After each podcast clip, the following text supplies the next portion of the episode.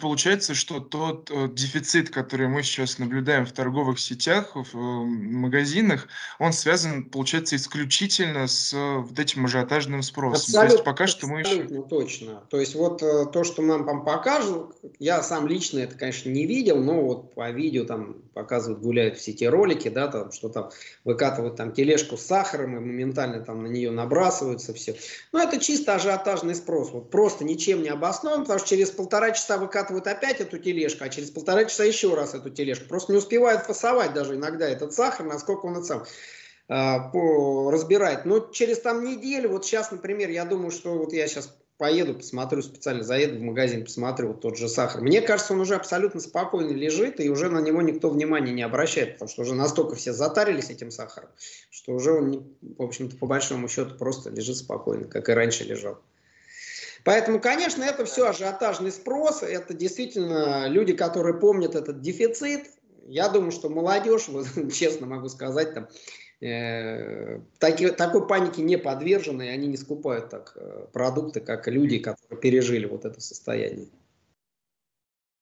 А когда в таком случае можно ожидать э, какой-то стабилизации ситуации? Вы имеете в виду стабилизацию с э, ну, со спросом. Я, со я, я со спросом. Да я думаю, я думаю, он уже потихонечку начинает стабилизироваться. Во всяком случае, ну вот последние там неделю я не вижу там пять дней последних, да, что какие-то вот такие жуткие проблемы с тем же сахаром возникают и тому подобное. Я думаю, что еще пройдет пару недель и все восстановится. Я, я хотел попросить. Вот эти отечественные продукты, что просто mm-hmm душу восстановится, то как было раньше, нет, как было раньше, наверное, не восстановится, но во всяком случае эти дефицитные на сегодняшний день, о которых мы сейчас разговариваем, продукты, они будут.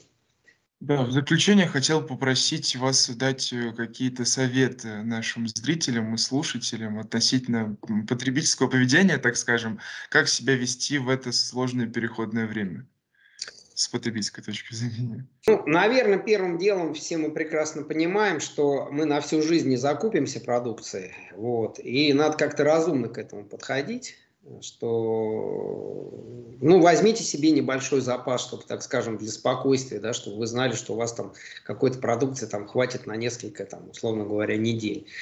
Э, но вот закупаться так, чтобы потом все это стояло, и, естественно, там сроки годности у любой продукции есть, будь то там, я говорю, тот же сахар, там гречка или там та же тушенка, они все равно имеют срок годности. Поэтому я считаю, что вот так вот э, закупаться на всю оставшуюся жизнь не стоит, тем более это необоснованное вложение денег, вы морозите все равно деньги, которые вы тратите. Э, там, через какое-то время вам что-то надо будет э, купить, а у вас просто не будет такой возможности. А кредиты сейчас дорогие, как мы знаем. Поэтому лучше, э, как у вас была спланированная вот эта вот продуктовая, так скажем, корзина, да, ну, где-то какой-то продукции не будет, заместить ее другой. Ну вот так вбухивать все деньги в продукты, ну, мне кажется, это не очень разумно.